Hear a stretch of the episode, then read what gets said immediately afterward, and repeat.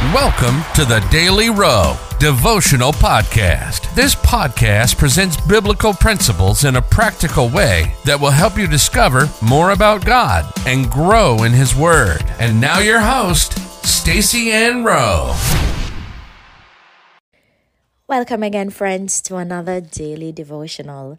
Today's topic is God's grace and mercy never run out. The Bible verse comes to us from Lamentations 3, verse 22. They are new every morning. Great is thy faithfulness. Come to the recognition that the flow of God's grace and mercy towards your life will never run out. Despite their many failures, His grace and mercy never ran out for the people of Israel and Judah. Neither will it run out for you.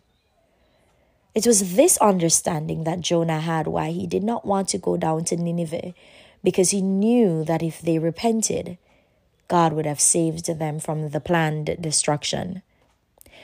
God's grace and mercy keeps flowing towards us, even when we have wronged Him.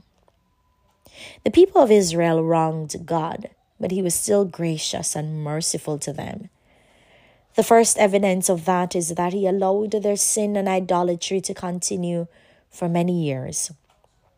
If his grace and mercy had ceased, he would have destroyed all of them at the outset. Instead, he warned them, and when his warnings were ignored, he allowed them to be taken into captivity in Babylon. As difficult as that period was for the people of Judah and Israel, it was not designed to destroy them. The purpose was to turn them back to God.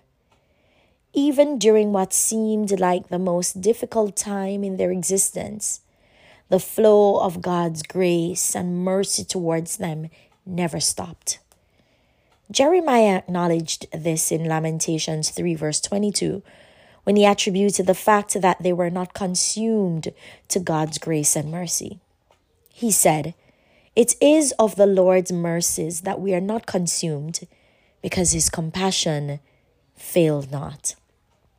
Additionally, he gave the reason why God's grace and mercy never run out. It is because they are new every morning. They being new every morning is a product of his great faithfulness.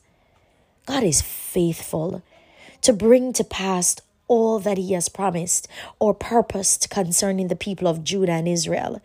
So every day he gave them a fresh supply of his grace and mercy with a view to get them to where he wanted them to be. Despite your failings and mistakes, expect God to direct a fresh dose of his grace and mercy towards you every day. Life application. Do not take God's grace and mercy for granted. Instead, respond by being more consistent in living by His words. Let us pray. Lord, thank you for your grace and mercy towards me. Thank you for never giving up on us. In Jesus' name, amen.